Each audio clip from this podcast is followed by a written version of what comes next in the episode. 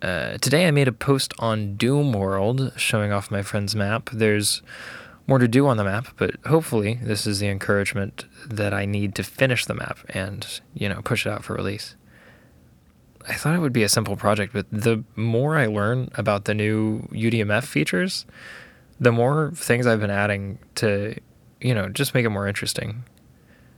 Like, I want the project to maintain the original aesthetic my friend was working on, but yeah, I'm trying to find that fine line between the original vanilla map and a cleaned up release that feels like a little less 90s.